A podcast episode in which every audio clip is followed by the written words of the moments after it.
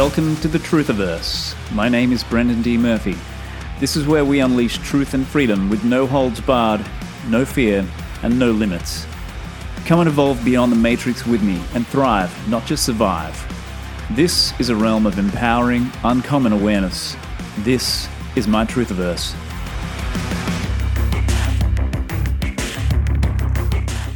Hey, so just before we get started with Eve, I wanted to let you know of a very exciting development. Imminently, we will be launching the Truthiversity. So, what this is, is a premium access membership site where all of my content will be from now on. So, we'll have video presentations, interviews, masterclasses, courses, audio files, transcripts, you name it, it's all going to be in the Truthiversity. So I encourage you to head over to truthiversity.com before September 30th to check out the information and reserve your spot at the early bird pricing.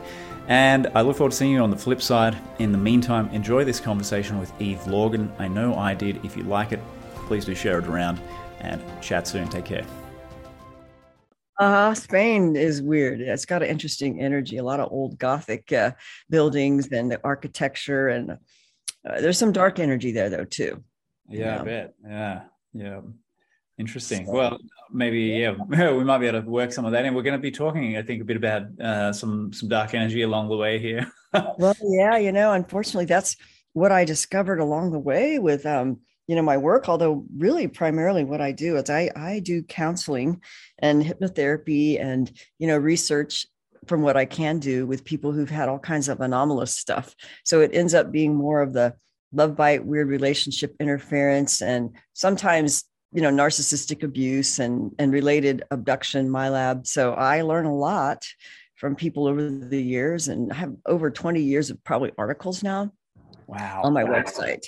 So it's it's a big wordpress site. I probably need to fix it up but you know there's so much actually that i ha- i can't even remember it all. So sometimes i review some of the things that i've done because it's been so many years there's just so much material and a lot of it is in writing that i haven't really wrote in books that's in articles as well. So, yeah.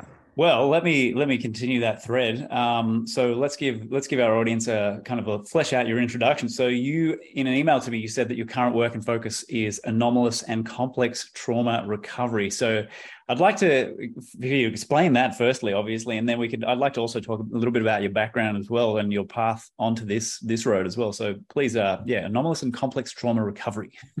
Yes. Well, the anomalous trauma uh, notation was done actually by Rima Laibow in the in the 1990s called experienced anomalous trauma, and I adopted that term because it really described my primary interest was okay let's find out about alien abductions and people who've had that kind of experience which is really a lot of different kinds of experiences with ufo sightings missing time or multiple alien visitations experiences or contacts and and then i learned more about the milab element which involves human military work in conjunction in conjunction with some aliens.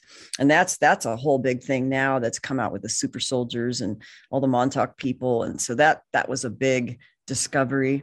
And then sra uh, some of the ritual and cult abuse testimonies um, they have similar things sometimes including aliens and other uh, conspiratorial reptilian kinds of stuff and then most of my material, because of the first and second book that I wrote, The Love Bite, was about how the aliens in particular were creating these um, orchestrated love obsessions and uh, romantic dramas or relationship manipulations for their own reasons, which may be many. And so I gathered many case histories of people that I learned from my own group and some cases of Barbara Bartholic and people throughout the years who've had like these quote love bites and um, setup manipulations and also this whole twin flame false twin flame thing which is huge right now. So I, that's the bulk of my clients come in for things related to that.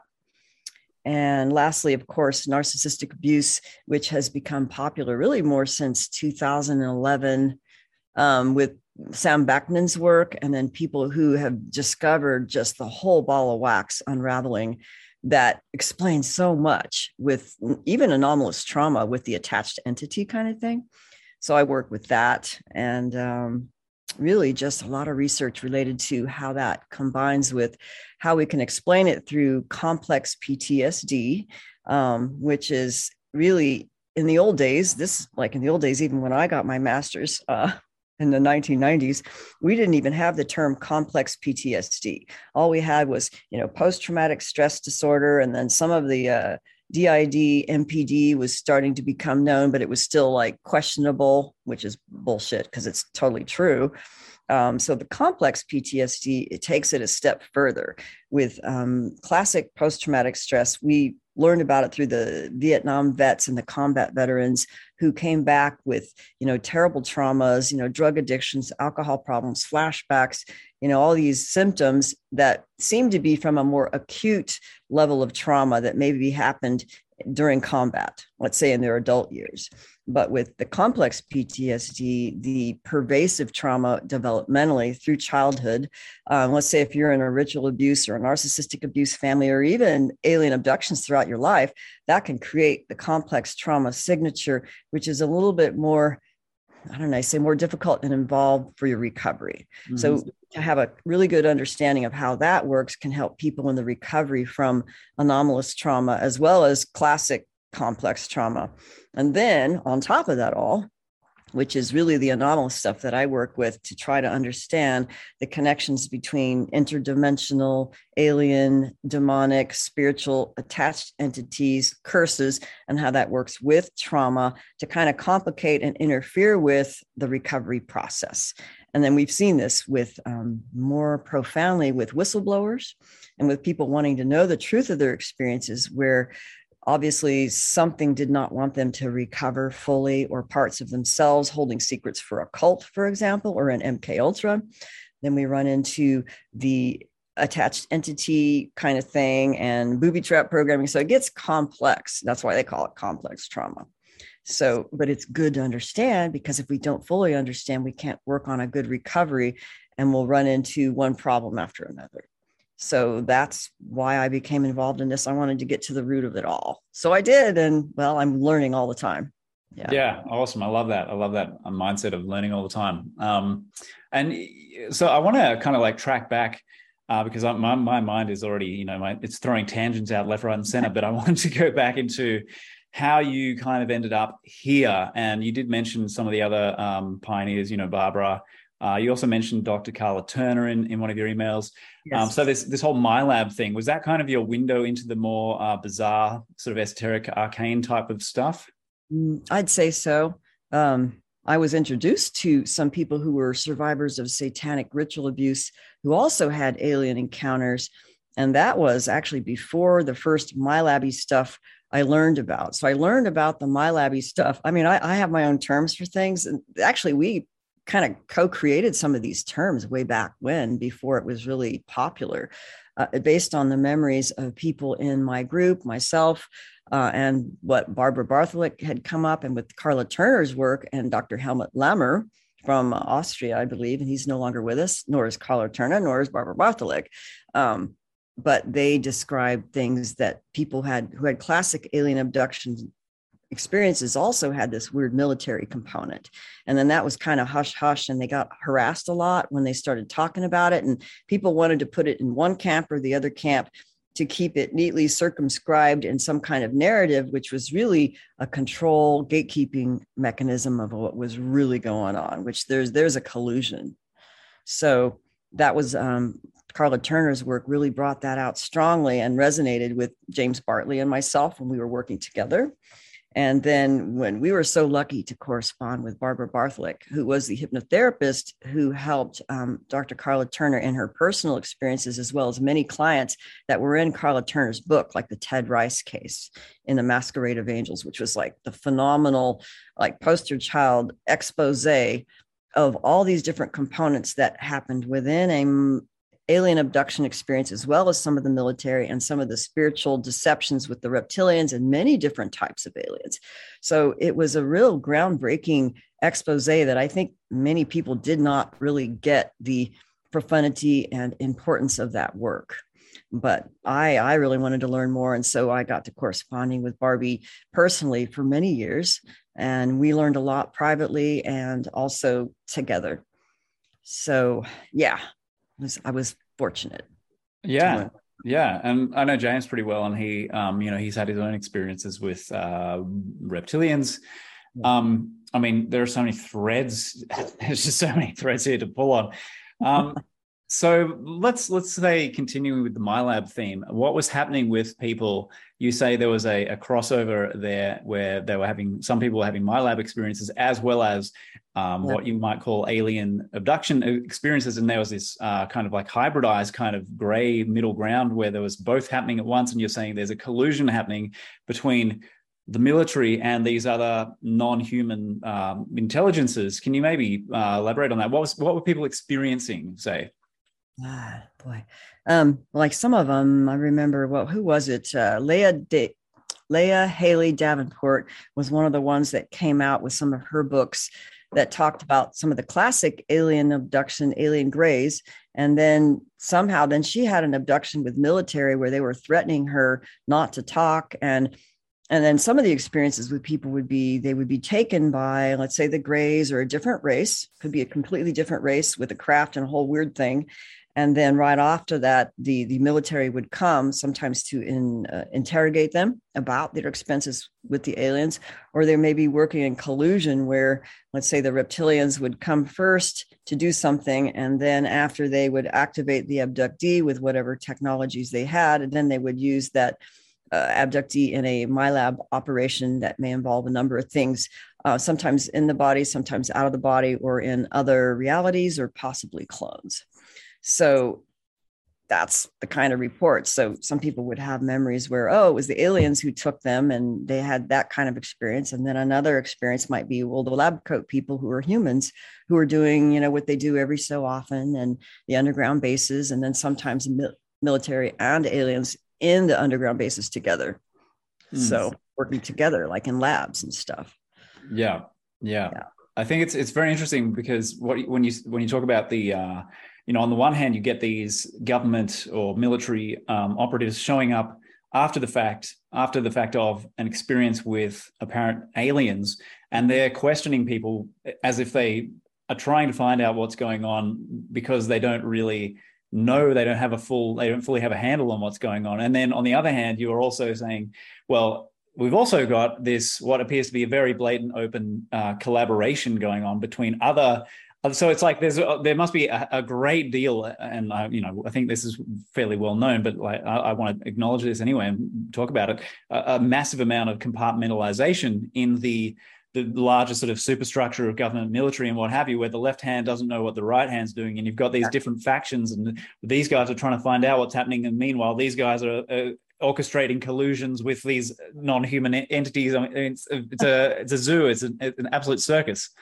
Yeah. And I, I would say that based on what I have seen over the years, and also with the research of Dr. Corrado Malanga of Italy, whose work was really, I think, not really well known so much in the US, but more maybe in Italy and Europe. But the highest locus of control is the aliens. So there's a different hierarchy of types of aliens and corporeal and incorporeal beings, as he calls them, and the militaries that may work for them that were recruited at some point along the way to help carry out a joint alien military, even a Nazi kind of program, which was run by a higher level of, we can say, certain types of aliens. And so those were actually defined by Corrado Malanga in several of his articles, which really kind of um, put things together for me in terms of some of the spiritual, you can say demonic and spiritual, depending on the type of being interacting and how they interact and why they interact so that kind of helped me understand why there was so much compartmentalization with let's say the human realm because oftentimes the humans they want to know what what was going on with the aliens right? So some aliens actually protect their people from military and other humans to find out what they're doing. So what malanga figured out i know this is a it would probably be a whole other show but he figured out how aliens were inserting their own memories and their own type of consciousness in our own minds, brain, spirit, and that it some people would have these memories of having been aliens or have very complex you know scientific data alien technology alien languages all kinds of stuff as if it's their own memory but really it's a way they would park their information within the minds of abductees to be utilized later or to be stored there because the aliens didn't have a their own body. So they use our bodies to live through us because of our eternal soul that would help keep it alive.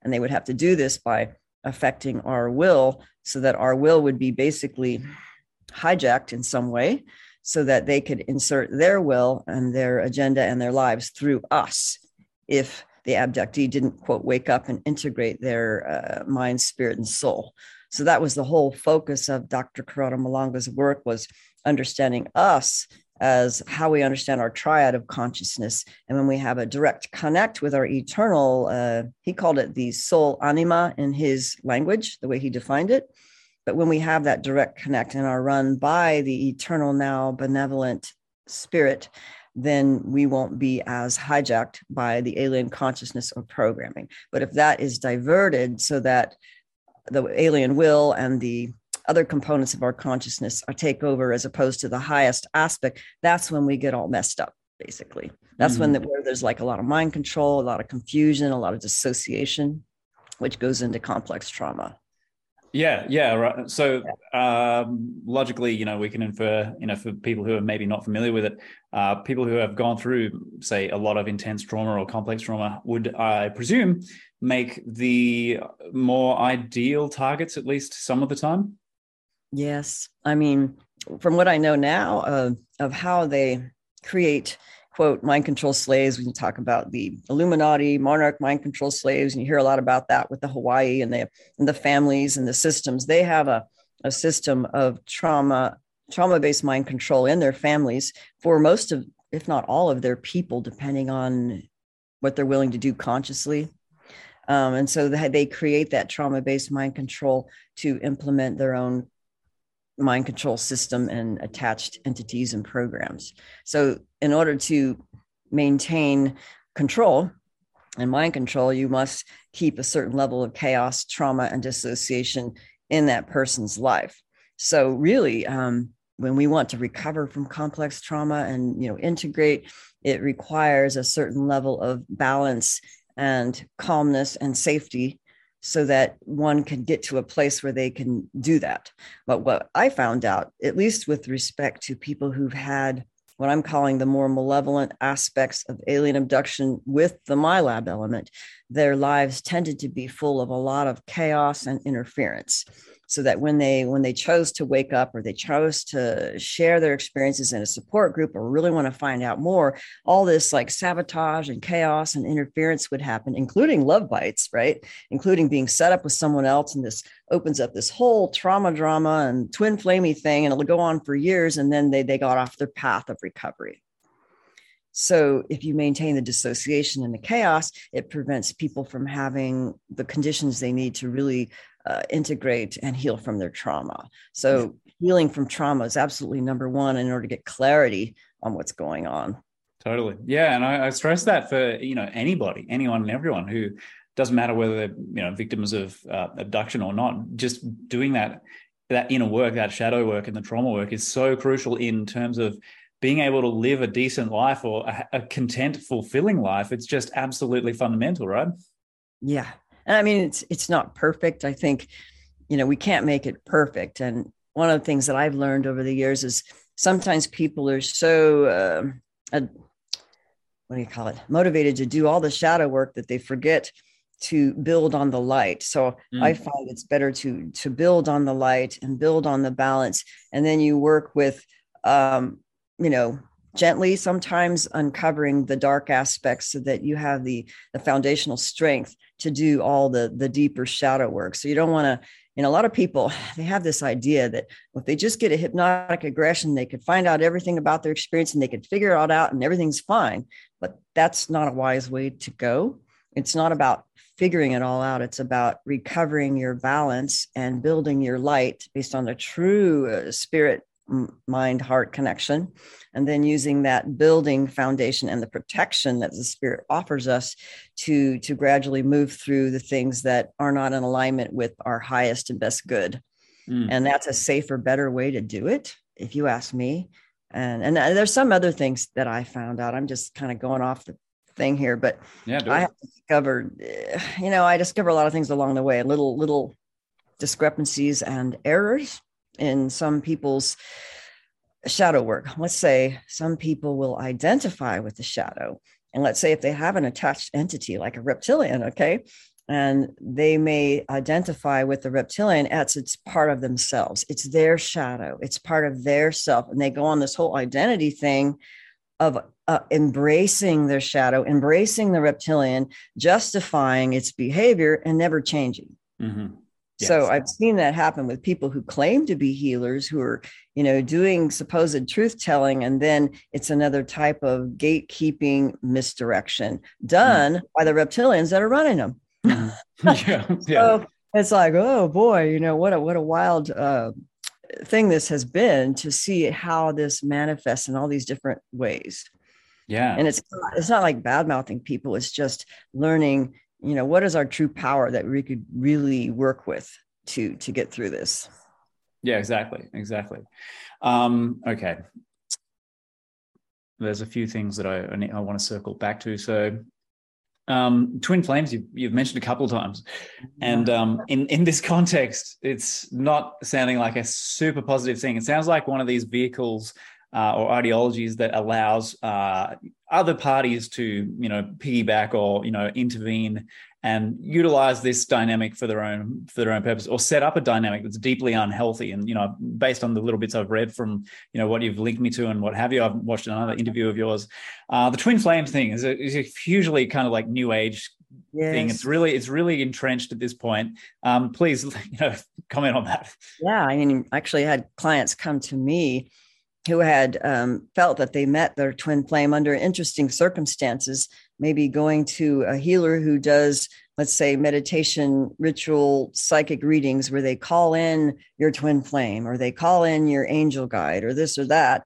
And then once they do that, and it's only because of the people who were aware enough to see what was happening on all these like clairvoyant levels that, and I'm not saying every single person who's doing this is doing it wrong or whatever, but what was experienced. Maybe it was the article i sent you was a woman who was actually from australia i think um, who had a she did some session with another psychic woman who would call in do these special you know meditation ritual calling in the spirit guide calling in the twin flame.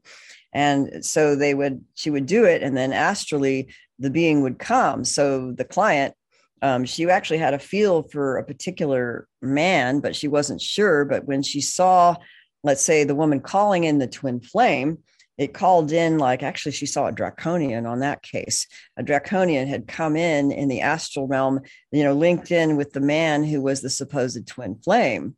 So that this thing happened it came together right? So when she got connected with the twin flame guy he was run and connected to this draconian entity which had the qualities of uh, you know um, extreme narcissistic manipulator abuser except more so.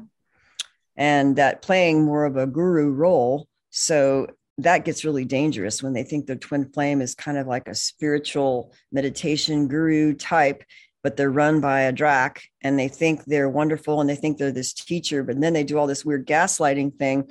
But in in the twin flame literature itself they'll have like a total syndrome of all these things that should happen when you meet your twin and you go through this phase and that phase and then it's the runner you know and it's this and it's that. And but when you when you look at it from different eyes let's say from a therapist who knows all about narcissistic abuse this twin flame ideology is completely enabling um, the predators and the narcissistic abusers and the hosted ones to basically carry out this vampirism operation of manipulation and control. And it and it totally enables and justifies classic narcissistic abuse. And it's like whoa you know when you see this um, and some of this is also i can't i don't want to say make certain forms of buddhism or eastern practice wrong.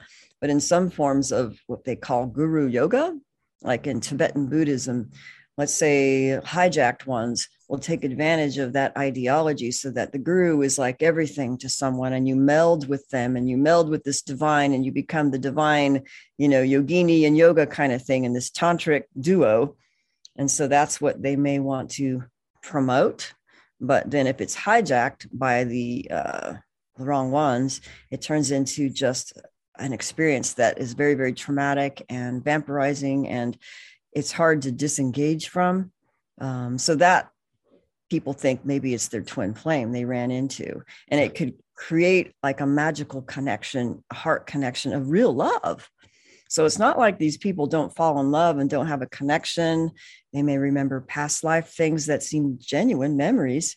So it's as if these higher level beings, which now I'm beginning to think some of them are like, uh, I don't want to call them Nephilim spirits, but some of them well what we've learned very in, loaded that's a very loaded term yeah, there's many well there's some that are described like that where they have an ability to connect and do things you know on high level tantric magic and they can do things that cause us to have these feelings and experiences on a more profound level mm-hmm. so i actually learned some of that through the work of Amanda Byes, who has done many interviews with specifically people who've had the high level satanic ritual abuse families where they were used in certain capacities and called certain beings Nephilim. Mm-hmm. But you know, they may be described differently in in the alien abduction literature. and certain experiences, like the ones Dr. Corrado Malanga described, he has one called the six-fingered uh, being, and I, I don't know if it takes a Nordic form per se, but it's a false form. It just takes but it's a six fingered one and it will kind of host the abductee in a certain way and have a certain, it has a tire on the hierarchy. And it may be related to Nephilim. And I, I don't know, but I know that it was described as a six fingered one, which is classic for Nephilim.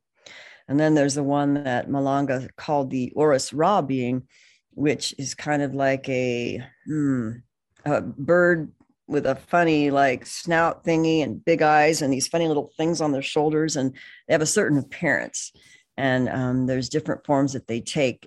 So when malanga figured it out after like 20 something years of doing um, different kinds of regressions he found that there was a hierarchy of beings. Mm-hmm. and the highest on the hierarchy was uh, the Horus Ra and then the primordial man and then below that was like the Dracs and the reptilians and the insectoids and then the different grays and then certain Nordics or certain uh, cyborg Nordics and the six fingered ones. So he had a whole hierarchy of different kinds of beings that were reported in his work.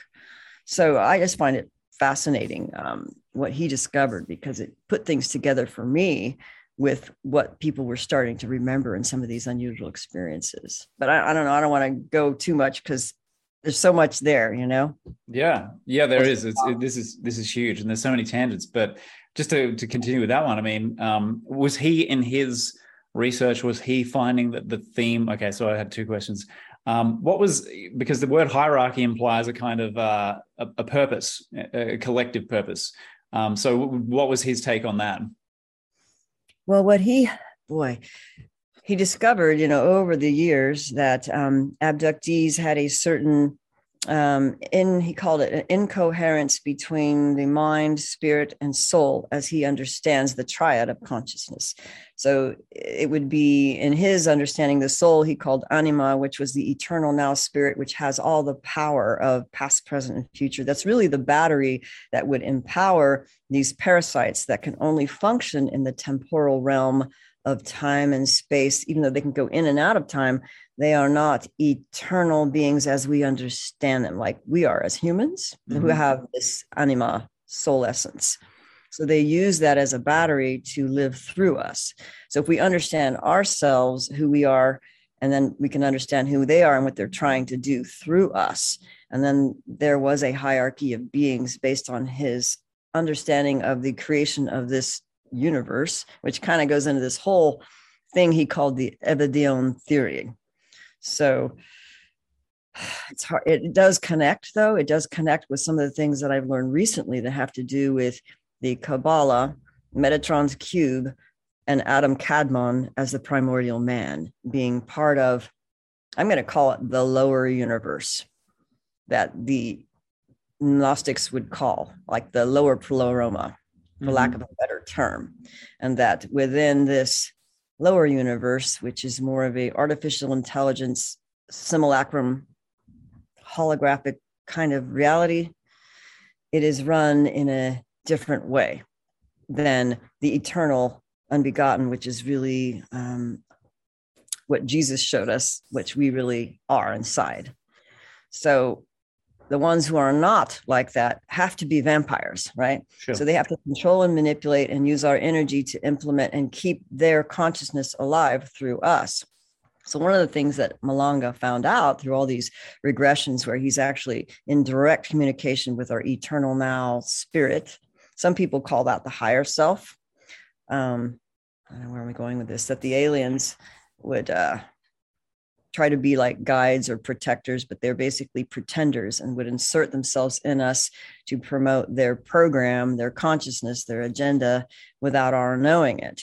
Um, I don't remember I was going with this, but um, there was things that he i just thought it was so amazing he figured out and it connects with the nazi thing because now in the super soldier testimonies there's so much more being like revealed with you know the dark fleet and the all these uh, german nazi origin things that had really seemed to escalate since hitler that they got a hold of these occult technologies and then really took it you know to the stars so that a lot of this stuff is based on Nazis getting a hold of this technology and in conjunction with certain high level aliens who may or may not even come from this universe as we understand it.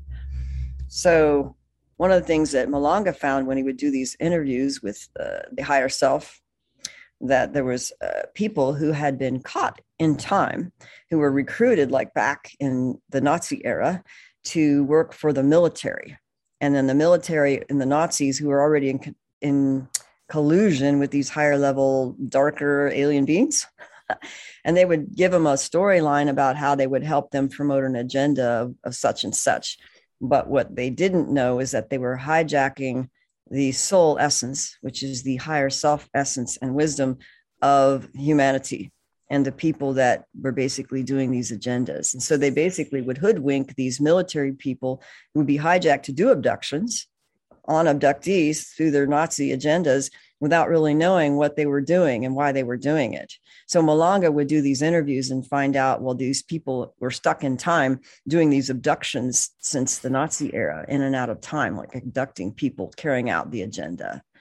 And that yeah, so there was different beings who were more associated with certain Israeli military, for example, which is really interesting. Um, those were the insectoids or the, the ones that look like bugs, I guess, the, the big bugs.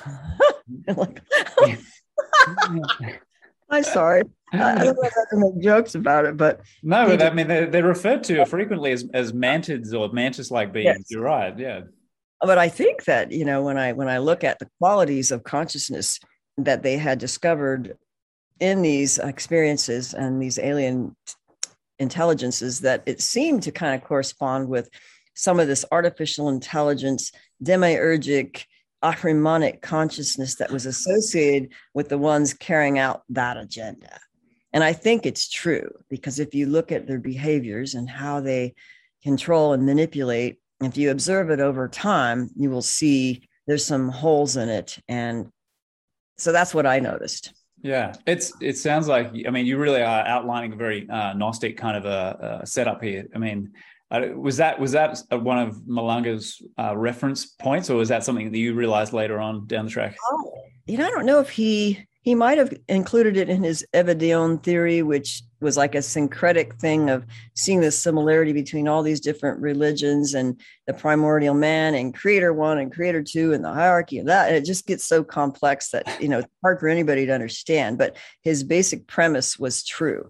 And the only reason why I caught on to it is because I was reading the Nag Hammadi library for, I mean, I read it over four or five times because when I learned about the the archons, um, in the reality of the rulers, um, on the origin of the world, and the hypostasis of the archons, are the three main tractates in the Nag Hammadi library that really go into more detail about like who are these archons and you know the upper upper pleroma and the lower pleroma and the lower um, angels and the higher angels and what Jesus really came to do and who we really are. And so it, it helped explain things, but also give great validity to Jesus Christ. So it's not anti Jesus in my understanding, but many people have different views in what, what even Gnostic means. So I don't mm. even want to go on that tangent. All I know is that there's similarities observed with the behaviors and experiences of people who've had these ex- aliens where they were interfering and hijacking and manipulating.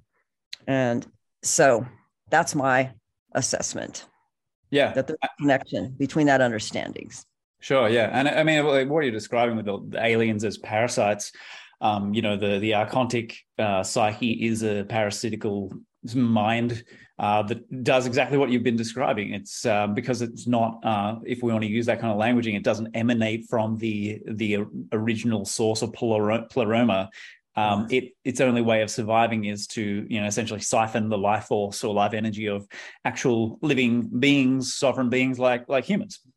Yeah, and one of the things that Malanga found is um, is because the aliens, the incorporeal ones, they didn't have bodies, so they needed somewhere to save their consciousness, like a mind drive file, in the bodies of those who have the eternal spirit. And that was really interesting. It's as if they don't have enough bodies, which I find interesting. But uh, I don't know if Malanga really talked about the quote, the alien love bite. And that was something that really Dr. Karla, uh, Dr. Karla Turner and Barbara Bartholic really mentioned in their work because Barbie actually didn't call it the love bite. We actually called it that later. There was a number of us who decided just to call it the alien love bite for lack of a better term, but she just called it, you know, the drama of the love obsession that was put together and set up over time with different kinds of aliens. And it would carry out a certain characteristic and drama that suggested this is much more than a, a regular relationship or even a, you know, a love affair, love at first sight. It was definitely played out a certain syndrome. And, you know, that's what I wrote about in this. I'll just show you my, the Love Bite book, the first book, Love Bite this talks all about you know the alien love bite within alien abductee cased histories and how that plays out and then the second book i'll just go ahead and show you i know i wrote it in my link was the dark side of cupid that was 2012 that was an extension of the same kind of relationship where people might be thinking they met their twin flame um, but they weren't sure if they had an abduction history or maybe the partner didn't have one. It was there was a lot of different variations but still the main theme was a type of what i call interference and energy vampirism where there's you know emotional highs and crashing lows and kind of a classic narcissistic abuse thing but that wasn't always the only profile that was prominent so there really is what we call a third party entity interference that was manipulating the relationship in some way that was pretty apparent to one or both people. Yeah. Okay. And um and also you've oh man okay so let me just stay on track here so one of the the purposes of the this kind of relationship manipulation um, on one level would would appear to be at least a functional thing for these uh, if they're parasitical beings then they create drama they create all these emotional highs and lows so that they can feed mm-hmm. And mm-hmm. and does, how much further beyond that does it go? I mean, tell me what the purpose or the agenda is here for these types of setups. Well, there's actually well, I put together four basic reasons based on what I observed and of course, Barbara Bartholic was like, well, they're feeding on emotional energy. They're like, there's like this main drama director running through all these different programs and all these different things, but it's all done under this kind of an umbrella of many different beings. And it's a type of drama direction or emotional loosh feeding. Mm-hmm. But in, in, MILABs and some of these other experiences, um, they may put people together to have children. For example the hybrid breeding program where they want to do it that way although most of the time they just take you and use you and take your eggs and do the things somewhere else. You don't have to have a marriage partner with kids for that to happen. But um, and then they would take MILAB abductees where they would put them together with a a twin or targeted partner that would be twinned to them sometimes or a very good connection and then they would use them together to amplify their operational capability and their psychic ability and their you know psi quotient to be used on operations with more um, they just have more abilities like psychic abilities and all kinds of stuff that you hear in some of these um, MILAB super soldiers. Mm-hmm. and that was another reason. And then the loosh feeding of course was another one. And the other one would be if they set you up with someone like a romeo agent or a honeypot or a love bite setup. And i've seen this happen where they're doing it as a type of targeting to throw you off or to derail you if you're whistleblowing or if you're just seen as someone that they want to um, distract or neutralize and so even in the love bite, I think there's a case where one of them was an FBI agent who was sent on a abductee where they knew this woman was a hybrid. Okay, they knew that the military and the government they already knew who was, and they wanted to neutralize her for their own ends by putting them together. But there was that's a really good case. It's it's Mia Adams and the FBI agent in the Love Bite book. That's a really good case because it, it describes and exposes a lot. So you could be sent somebody just to derail you, mm. um, you know, just mess with you, and and then some of the experiences would be in hindsight. Let's say someone had a love bite set up earlier in life, and then maybe years later they you know they went through all that drama they had a breakup or whatever and then years later they meet someone who might be quote the true partner they should have had but when they looked in hindsight the one they were set up with was like a cookie cutter setup who was meant to kind of fool them uh, in recognition to basically derail them with a false uh, twin flame kind of thing. So there would be several reasons why that could take place when if it was basically not a good experience. However, I would, would say that many people who've had, let's say, they call it the twin or a love bite, um, they may remember other life experiences um, and they may have come to a spiritual awakening as a result of the difficulty of this experience. And they may perceive it as being, well, this is what woke me up. So I have to look at it in a different way. And that even though, you know, all these things happen, they still love the person very much and they will always love that person because a lot of times the love is true. You do feel strong. It's just that in hindsight, if you you could love someone, but if they're displaying narcissistic personality disorder and they got an attached entity, they're not willing to get rid of it, and they've got addictions, well, they're going to be a messed up relationship, and they will fuck you over over the time because they won't change. And what do you want that? No, right? So you could still love them, but you know they're fucked up. I'm sorry to say, but that's what happens. Yeah, yeah, yeah. Um, which is, I guess, you know, like a lot of relationships, and in general, you know, you you have that that dynamic where someone is really not particularly well suited to you, but you still care about them and, yeah. and that kind of thing. But at some point, you've got to, you know, realize, hey, what's actually serving me here and what's what's not, um, and then move on. Um, so let me just have a quick. I'm just looking at my some of my notes here. So we've covered some of the, the, goals of the various entities that are creating or interfering with relationships and even manufacturing them. Um, we've touched on the MILAB stuff. The MILAB thing, do you feel like I feel like that's a a fairly um, I, I, feel like there's questions, there's more questions there. Or if there's any other thoughts you have around that that we haven't covered yet, I'd love for you to just um, you know wax lyrical if you if you want to jump in with anything. Um, the role of uh, we've already touched on the role of trauma and um, and dissociation and fragmentation of the personality. Um, is there anything there that we feel like you feel like we need to elaborate on that's relevant? Well, I mean, my feeling after learning about this for so many years, and I know it's going to be unpopular with uh, many of the people who've had, you know, classic abductions or in super soldier projects. I think that it ultimately is a cult based on the satanic ritual abuse, high level families, which are Luciferian, or some of them they call satanic. There's a light side and there's a dark side. But ultimately, most of those programs are based on the template of trauma based mind control, which goes back to, you know, these entities and these, uh, I think they're dark that ultimately, but some people have incredible capabilities and they're they're good people but i think that the primary template goes back to that technology and that knowledge which was in those families for thousands of years.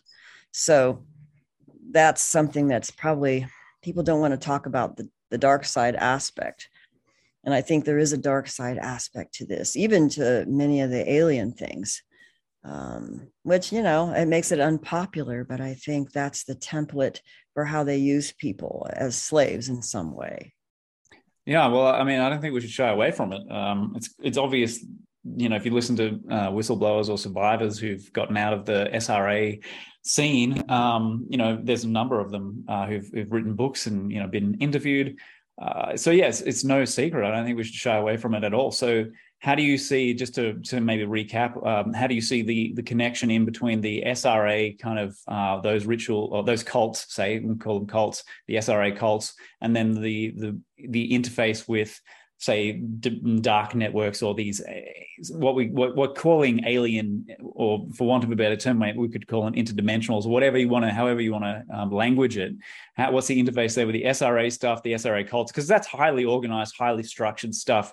And and it does as you know and many people have started to learn that does connect in with a lot of this sort of more secretive uh, government yeah. kind of black projects and things. So yeah I, I think we could talk a, bit, a little bit more about that too yeah, I mean, there is a distinct difference, though, and this was something that was, you know, a point of contention with some of the early research with, you know, James Bartley, where we had the alien abduction phenomena, and then there was an element of MILABs, but it was distinctly unique and different from people who were coming forth with, oh, well, they're you know from a mind controlled family who are MK Ultra, Illuminati, uh, and they would have a different signature of their testimonies and their histories than these some of these MILAB alien abductions. It wasn't the same. They weren't from like many of the abductees or even the MILABs. They they couldn't say that oh they're from a family. They were taking them to rituals and they were doing this and they were doing that. It it just didn't happen or it wasn't experienced that way.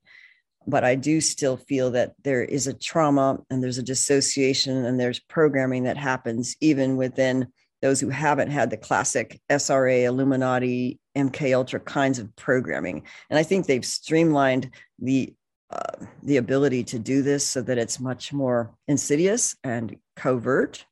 And it maybe it's not as traumatic in some cases with the younger generation, but I think is just as effective, if not more so.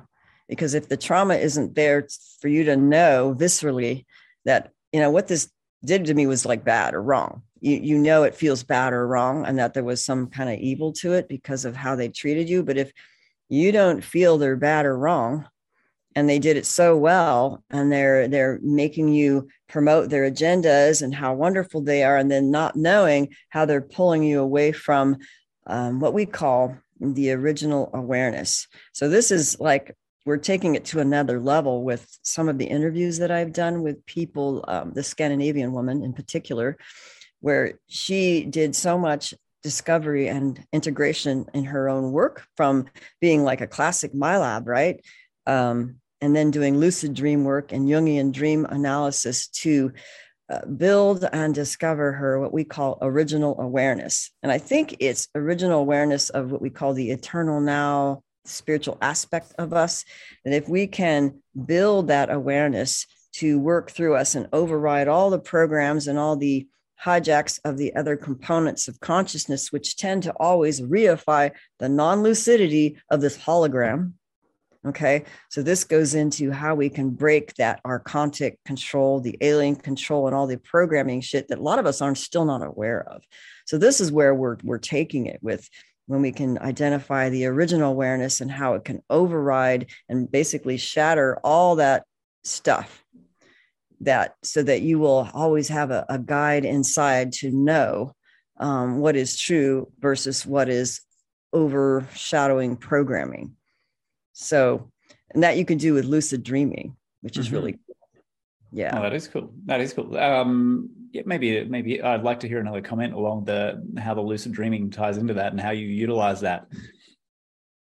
Fantastic. It, it's really fantastic. Um, I can't say enough about it. And we did a dream group recently with some really people aware um, abductees and MILABs and different people who wanted to take it a step further. So I would say that this was discovered in her consciousness, and it's in some of the Marit interviews where she did a discovery of the integration process of mind, spirit, soul working in unity and coherence um, after retrieving a split off soul part that was trapped by, let's say, an alien, another universe kind of thing, or another dimension, which they do. They'll split you and then they use that to access you to put you in clones. I mean, there's all kinds of weird stuff, right? But when she was able to integrate by building her power of coherence, even with when there was a split, um, that enabled her to build on the original awareness that her spirit gave her to override how all this programming was taking place on more subtle levels of consciousness, which goes back to some of the writings that we hear about, and even the uh, uh, the Yaqui and um, what do they call it? The, actually, the Mexican shamans. Uh, the Castaneda was the one who made this more popular when they talked about the the mind parasite predator. I think they called it the predator and the ah, there was terms they used. Flyers. One of the terms they used was a flyer. flyers. Yeah, yeah, the flyers. flyers. Well, realized how that was overtaking consciousness um, to override the natural awareness that would just have so much awareness and so much power. So when we recognize this operating in our own mind, that's when the shaman can truly right wake up, right? And when we eliminate this from our consciousness, but it has a very insidious ways of imposing itself, even in people who quote not abductees.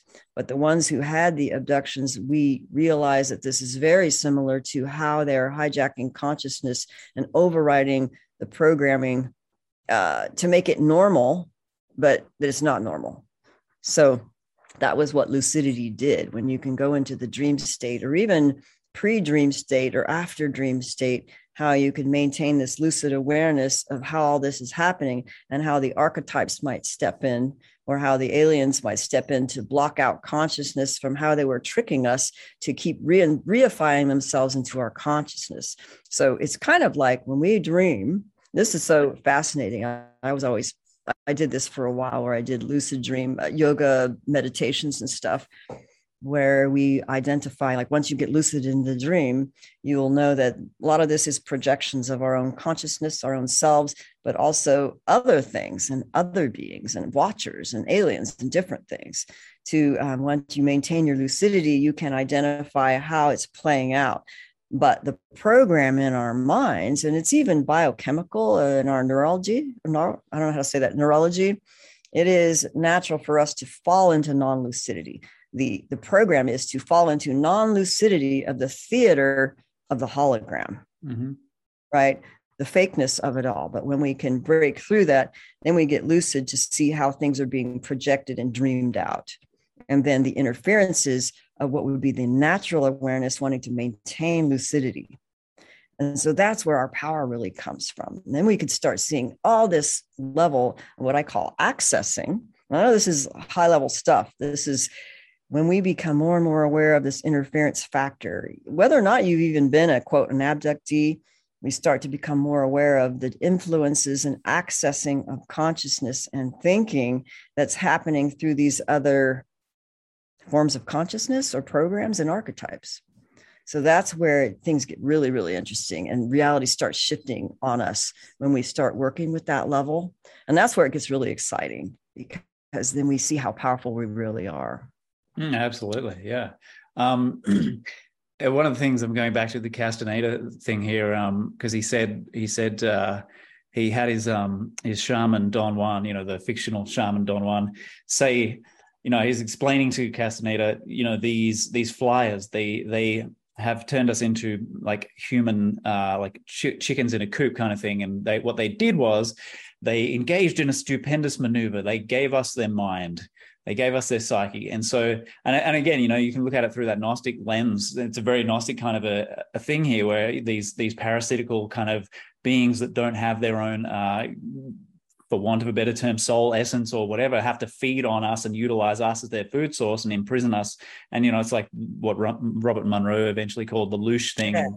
Um, but it's a very, it's sort of like, all this leads me to wonder, you know, how far back do you can you trace because they were described as the kind of shadow like um, beings flitting around in the atmosphere and attaching to people um, and then you know in the modern era we we have this more and more we've we've adopted the uh, a, a kind of a interplanetary, interstellar kind of an outlook, and we're having more and more experiences interpreted through the lens of um, aliens and off-world things and, and, other things. But do you think it's actually the same thing presenting itself in different ways? It's some, at least sometimes. Yeah, I do. I mean, I think so now. I mean, I think a lot more was known in some of the early writers of some of the things in the Nag Hammadi. They probably knew things and this is something that um, a man named Jason Breshears talks about in his archaix.com Archaix YouTube channel, where he really just learned about it through chronology and history and just from a more uh, academic approach of understanding history. But he really kind of um, got more insight on what he calls the simulacrum theory of the hologram and the artificial intelligence programming of the holographic nature of our reality and how we're maybe inserted in here as a type of avatar. Whereas I feel it's something more like uh, we are dreaming this. Like if you go into, let's say, the, the largest connected beingness of the deepest aspect of your being in the eternal realm, you come to realize this you're dreaming this this is this is a dreaming so i think it goes back to the shamanics knowing that it's a type of dreaming. And so I don't know if you call it fake, it still is real. It's still a dreaming. Yeah. So that's how I see it. Although, you know, I think that there was a lot of light shed on things through the Castaneda work that goes mm. into, you know, how do they how they put this artificial construct inside of us. And I think our bodies as avatars or as dreaming avatars have a artificial override that somehow has erased or made it harder for us to uh, remember and realize our eternal now beingness. And so that might be the whole goal of some of these Buddhist and other uh, traditions is to to actually realize that nature. And so that's when you become into the major lucidity. And when you when you get to that place, then you can have greater degree of probably control and awareness of the dreaming that we're in.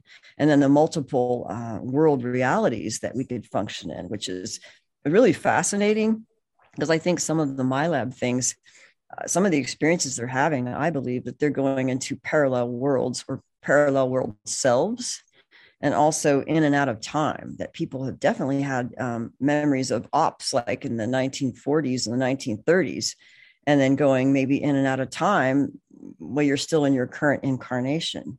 Mm. So there's a lot of interesting things that could be done once they realize, you know, what can be done with the human mind. It's just that in these programs, one of the complaints with people who've had phenomenal abilities, some of these super soldiers, they would have, they would know that they could do things like uh, in the Andy Pero case, which he described himself as a Montauk boy he didn't come out until 1998. I met him in, in uh, Philadelphia and Long Island, I guess, um, where Preston Nichols actually brought his testimony out for public disclosure then.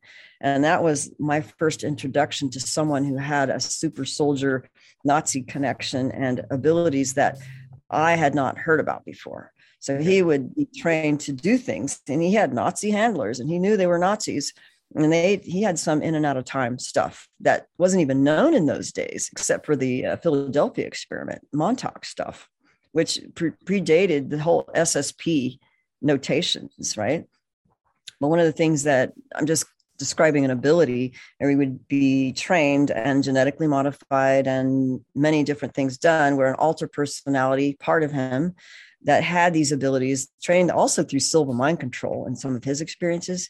Basically, he was able to heal himself. He would go into this mental basement where that part of him would go into this healing pool and imagine, you know, healing in this profound state, which was an altered personality created. And then they would take him to jump from higher and higher elevations, you know, first off a ladder and then off a house, several stories, then through a plane without a parachute. And then he would jump from a plane without a parachute and land, have all his bones be broken. And then within minutes, all his bones would meld and heal and get up and walk away. And this was witnessed supposedly by some of his high level handlers and VIPs um, in the government. Hmm. So, and then what the problem was is like, well, I have these abilities, but I can't get my abilities back. And so when they would awaken, and the problem with some of these early testimonies was they would awaken to their mind control programming and how they were being handled, like by roommates and other people that were part of these secret projects and in these Illuminati families. But he would awaken too soon, have all this rage, and then they would send the handlers and the controllers on him to prevent him from waking up and just trump up all these experiences through trauma and bad family relations right? They would you would be in a dysfunctional family who would be alcoholics who you know you'd be in this program so you'd have a messed up family. So when he would go to the family for help he couldn't get help get up get in trouble and then go to prison right? So all these things would be trumped up to prevent them from going into recovery and remembering and disclosing these deep secrets so that's what would happen. And they couldn't get their abilities back because the alters were still the, under the control of the programmers and this occult spiritual control of what they were doing. Mm. well the whole idea now is like when somebody's recovering and you know getting their memories back and trying to disengage from the the black magic stuff and all that stuff you have to do it very very carefully so that you integrate and then you're able to integrate your alters um, memories and abilities which is pretty powerful. And this is this is why even dr corrado malanga going back to his work many of these abductees they're phenomenal people who have phenomenal abilities. When you can get them to integrate and connect more firmly with their spirit so what we would do is what he would do is once you connected we would do this in a hypnotherapeutic process right where you connect with the spirit more powerfully and then you use the willpower and the awareness of the spirit to basically burn up um, the aliens and the alien implants and the, the military so that they couldn't mess with you anymore and use your mind and your spirit connection to basically disengage their power and control system, which is pretty cool, really. Mm-hmm. 100%. Yeah. You mentioned you actually mentioned in passing then the Silva Silva mind control method, which I thought was interesting. So was that in connection with the super soldier stuff? That uh, Andy Pero was using this. Well, in his in his case, it was you know, and and depends on the age of the person how they you know inculcate them into these projects. There's different testimonies, but a lot of times they'll they'll test you when you're a kid they find out you're a gifted student and then you're oh let's you know do these Silva mind control little training sessions and then that's how some of his abilities were amplified through Silva mind control. But in reality when i look in hindsight of many of these people they i don't think they were just recruited as kids. I think a lot of them had had alien abductions from earlier and that maybe the military knew that and that's why they grafted them into some of these MILAB projects. And so they're already preconditioned through these alien things. And, and we also know that the alien uh, the military a lot of times they want let's say these abductees because they have uh, powerful or information that they want from high level alien technology within their what they call Malanga called it the active alien memory, but it's it's like a consciousness mind file of an alien that's using this soul battery to implement its will and memories and whatever scientific abilities that that alien has. So that's powerful, valuable assets that the military would want because of technology and alien power. So they, if they know who you are, then they'll they'll then they'll put you in a project later. That's what I think. Uh, yeah, well, that that that does make some sense. So, uh, with the the you know these mind files that are installed in people and the technology that you're saying is of interest to the military, this is this is a very interesting little sort of uh, idea because um, now my, my next question is then are you aware of any maybe and obviously this would be all of this would be highly highly classified. So you know it's, it's, it's a reach. But are you aware of uh, even just hearsay or rumors of any of those types of say files in people containing this you know information or technology um, becoming uh, say utilized or operationalized like something that actually became useful and manifest to the military that they could um, exploit? Well i think they have been doing that uh, all along with a lot of these high level MILABs it's okay. because they have something already in them they, they wanted to utilize. I'm just trying to think like uh, people who would know like alien languages, for example, um, they would utilize them because they know alien languages and they would use them to communicate with different aliens. And then some of them already had scientific knowledge um, already. Like they would just have downloads and they would just know these things. And of course, you've heard the classic uh, Nazi channeling. I don't know if it was the Thule Society or the Vril Society where they had the female channelers, uh, Maria Orsic, was that her name? Yep. Who channeled these beings and had high level technology transmitted, uh, downloaded, and then that was utilized for some of the craft and maybe some of the high level Nazi technologies that they got through those means. Mm. So I think they can get a lot that way.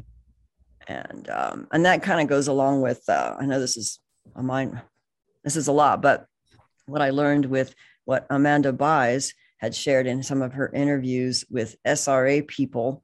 And this, I actually wrote an article about it. It was an opinion piece based on what I saw in an interview with Amanda Buys and Carmen Struder about women who were used in these high level, you're talking about high level SRA Illuminati families where they're like high level women who've been used in like the druidic, tantric, sexual magic, and other things where they would actually have a direct access spiritually with information from high level beings, Nephilim, and sometimes they would say fallen angels who would have like all kinds of um, technology and spiritual knowledge and power that would be directly transmitted through these women who had a tantric union with either these beings on an astral spiritual level or maybe a physical tantric sexual magic level and then you would get a direct telepathic energetic download of all this stuff and then they would transfer that information through sex magic to high level men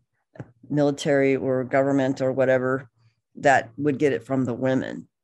So that's really how they transmit a lot of information without any paperwork. They just get it direct from these beings and then transmit it to whomever is the one who should get it. Mm-hmm. And then they use some MILABs that way too, and that's how they they're able to do so much with just direct telepathic uh, information transfer.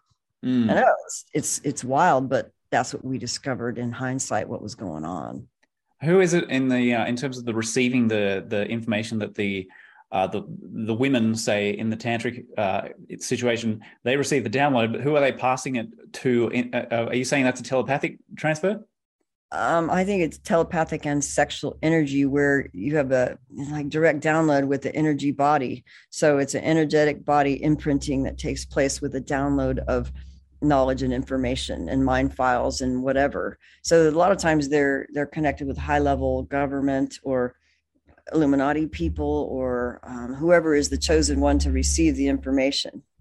So, and you're saying, sorry, yeah, to just I probably wasn't clear. So the people receiving the information are receiving it. Were you saying in a in a psychic way, telepathic way, and then uh, how does that? Yeah, I'm just kind of trying to put the picture together. How that then becomes uh, useful, pragmatic information.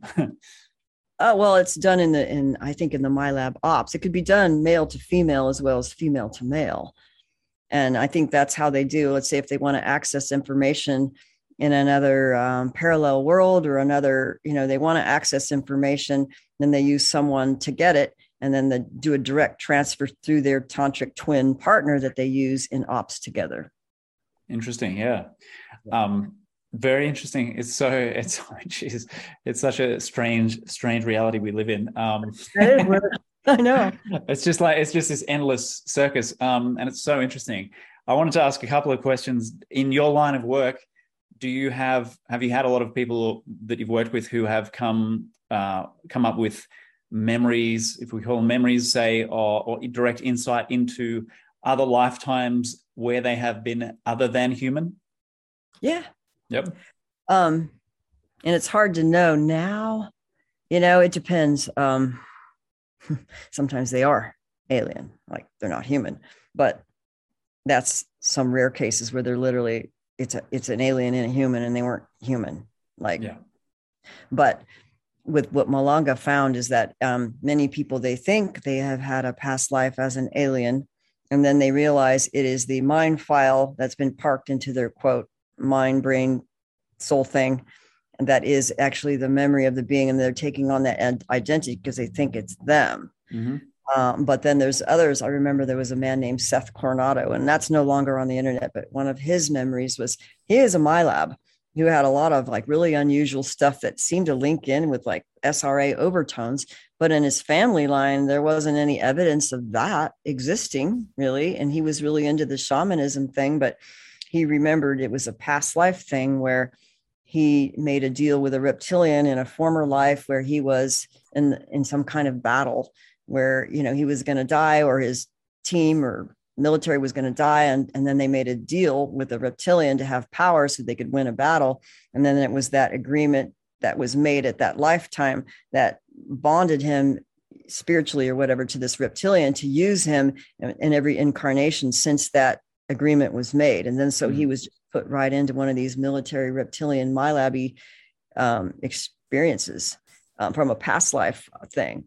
So that's what some people find in these hypnotic regressions, where they do, they want to find the root cause of something, and that sometimes an earlier incarnation, what a deal was made with one of these beings, or through trauma, or through, I think, comes through ancestral, a lot of ancestral stuff. Yeah. That's interesting. Yeah. So following down the uh, the that's an interesting idea. So how what's the dynamic of, of the ancestral thing? Do you think? I mean, how does a family line, uh, if, you know, if it pass pass one of these attached uh, entities along? I think that happens more often than not, actually. As in, as in, sorry, I'm just thinking now. I'm just kind of answering my own question. So I can see parents. You know, it's like the parent and the child, and then the thing hops from a parent to a child, and it goes on like that. But is there another dimension to it? Well, I mean, things do get transferred to the bloodline. Like if there's a, sometimes there's a, a spiritual gift that gets passed on. It really is in the bloodline. Like after one dies, then they get the gift.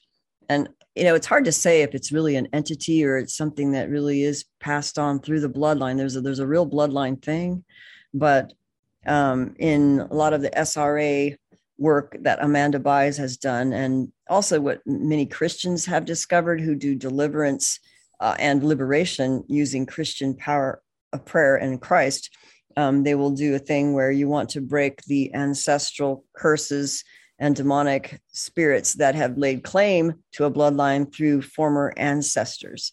So, how they do that is like if they make a blood oath through things like witchcraft and Freemasonry and some of the darker stuff, there's definitely that definitely gets passed on. Mm-hmm. Um, but really, the the gist of it is if there's quote they call it iniquity in the Christian terminology is basically doing bad shit, right? Sins and, and evil shit and, you know, bad behaviors. And it gets passed on through the bloodline and those belief systems that go along with it. And it just kind of passes on those traits. But when it gets passed on through the bloodline, this is what I think is the primary power that creates the setup of an orchestrated life to kind of fall into like how you ended up in a project or why you ended up with all these things. A lot of it is the setup from the ancestral curses that are still there until we undo them. Mm-hmm. So if they learn how to undo the curses, and the Christians have their own way of doing that, then that power structure is dismantled. And then you have to dismantle it on a other levels to dismantle the whole thing so that the dark side has no longer a legal access to you and they can't get to you.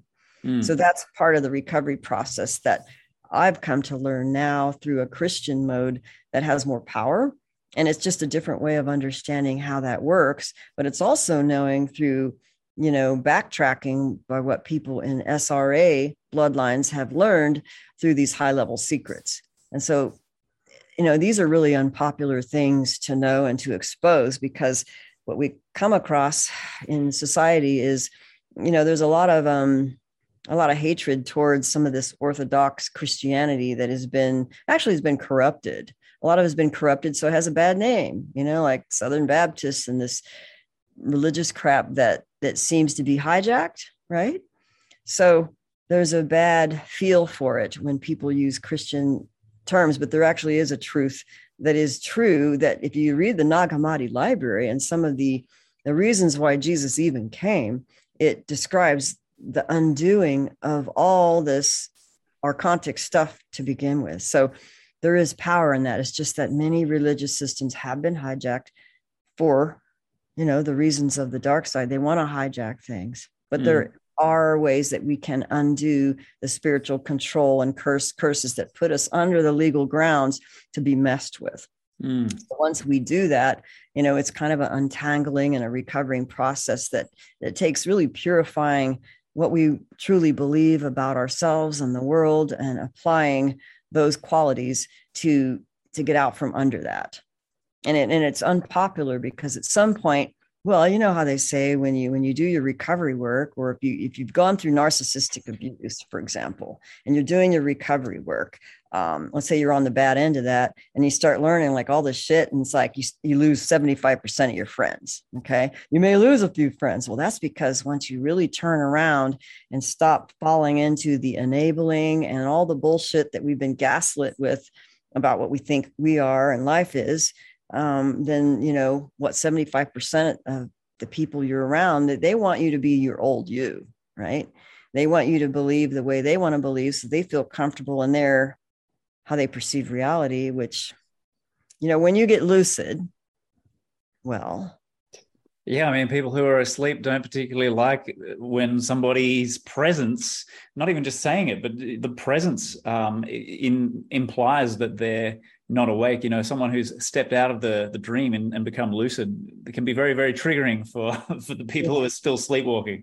Yeah, yeah, and it does. I mean, this is one of the things that we've talked about in some of our. Uh, we did uh, what do we call roundtable discussions with not only the love bite but interdimensional interference and how these things are evident when you start uncovering and let's say doing the shadow work or not allowing yourself to get hooked in with the entities or the narcissists or whatever you want to call it. But once you do that or you start awakening and you start you know maybe wanting to share then you could start see all these layers in which they access to try to divert you through different people. And then of course there's this talk about the organic portals and the you know the hosted manipulated ones and how you know suddenly you're on your recovery process you know once you you get clear and you start moving in that direction all of a sudden you know someone gets entered in your life and they they do they do something to you know smear campaign you or abuse you or they try to keep you locked back in to the old way of being. So it's like they're being used as instruments, like in the Matrix movie. Remember when the agent Smith would jump into somebody and like divert them off their path? That's exactly what happens. Mm, hmm Yeah, I love how applicable the Matrix film is in so so many ways. It's just such a brilliant metaphor. Um, I might hit you with one more question if you have time. Okay. I don't. I don't want to keep you too long. I know you've probably got uh, clients and, and things to to uh, tend to. But um, what was my final question? Oh, okay. So, have you have you read? Um, have you seen the work of Alec, uh, Alec Alexander Baldwin, the uh, the SRT guy? Oh, wait a minute! Wasn't he the one who was a dentist and then uh, maybe yeah. a hypnotherapist? You know, I met him ah. in the 90s. I think it was in the 90s. No, maybe I didn't know if I met him, but I got his book. But that was when I went to an anomalous trauma conference and I learned about like the attached entities and the hypnotherapeutic methods, which kind of went with the Monroe kind of discoveries. So I think that's the same one you're talking about, but I'm yeah. not sure. Yep. Yeah, because I forgot about that yeah i was because i was wondering um you know his work is very much ties in with what you've been saying and he he found these um you know these dark entities attached to a lot of his clients and what was described um, a lot of the time aside from the fact that a lot of the so-called demonic entities actually were turned out to be humans who were just kind of very wayward and misguided yeah. and had sort of kind of forgotten who they really were if you like um, aside from that, these these dark beings, he would he described uh, or had described to him through his clients in hypnosis that there was this kind of structure or hierarchy of dark um, dark entities that were kind of you know low level low level type astral stuff who were occupying uh, offices of power, go, you know government stations and all this kind of thing, and it really seems to tie in with what you've been describing. Yeah, yeah. In fact, it reminded me of something but I think that's true. They do have a hierarchy, and there's different therapists like uh, Shakantula Mundi. Uh, I I can't say her name, but she has a book on that, what she discovered with entities and how they hide, and some of them are humans who are trapped. And I think there is a hierarchy of of beings, and we know this like with people who are like the real Satanists. I hate to go back to them again, but they do have hierarchies of demons that they use to do things and they'll they'll send different demons on people and have you know covens that do things that work with principalities and all kinds of stuff to try to divert you know people from waking up or using their true power so i would say that that's true and the only thing i was i remembered it was a kind of a almost comical but not comical in terms of a case of someone who came to me because of a uh, kind of like a love bite situation, but it was more of um, their ex was hosted by a reptilian, and it was a classic, like almost a full, almost a full possession kind of situation. But what she described was, uh, and she had clairvoyant abilities anyway. She was pretty amazing, and she did a lot of cool drawings in the article. But her husband got hosted so silly. But she saw like this entity, like this iguana being like sitting on his shoulder, like clairvoyantly. And then it was associated with this like weird white box thing. But it was almost as if the iguana was like the calling card image that this man was hosted by a reptilian.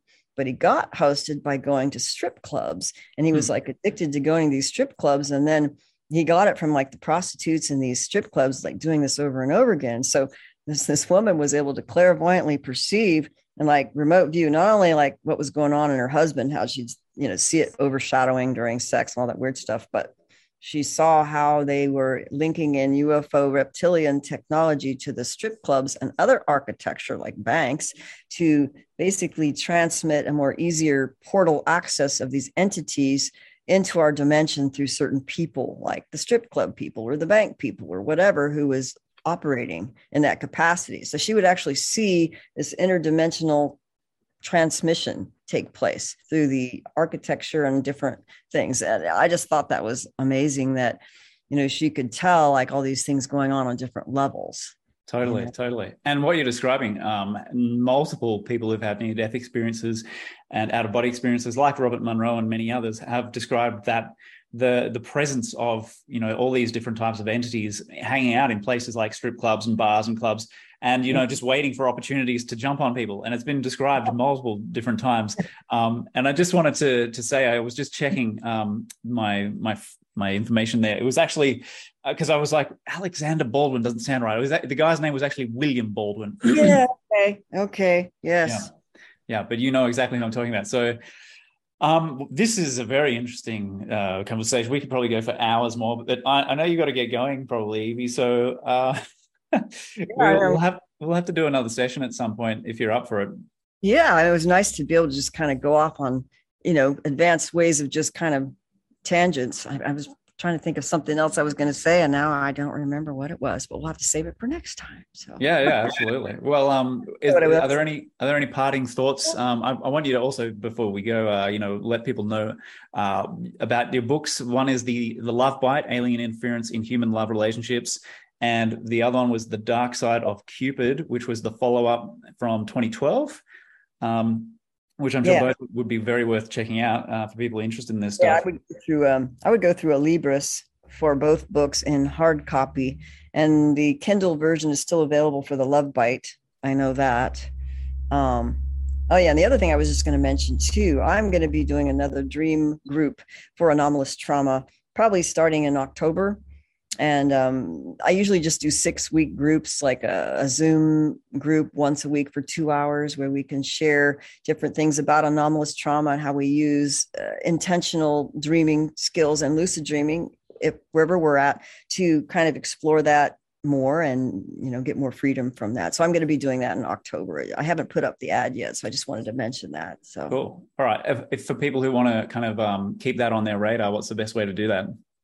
Um, I have a website. The website is the best, evelorgen.com. I have an Alien Love Bite Telegram group also. It's smaller, but I like that one because I could more easily update that one actually. And uh, there is a Facebook Alien Love Bite group. I don't go on there as much, but I try to update as much as I can when I do website updates. So that's what I'm going to plan for next, and hopefully more interviews as I get more energy back. I have a puppy that, you know, I've had to raise for a while and he took a lot of time. So it took a lot. It's like being a mom again. So I yeah. have time and I have to really schedule things just the right way. Yeah. So Totally, totally. Well, look, Eve, thank you so much for, for having a chat with me. It's been very, very interesting. And uh, yes, I encourage people to check out your work. Eve Lorgen the website. Dot com. Dot com. EveLorgen.com. Just wanted to repeat that for people um, go and check out check it out. And if you want to join the um, the group starting in October, that's the way to do it, ladies and gents. So. Yeah. With that said, Eve, thank you so much. I'll uh, I'll let you go to enjoy the rest of your day. I really appreciate you having a chat with me. If you want more cutting edge research and insight like this, there's something coming that you should know about. I'm building a dedicated and intimate container called the Truthiversity for free minds that love knowledge. To reserve your early bird membership before we launch, head to truthiversity.com.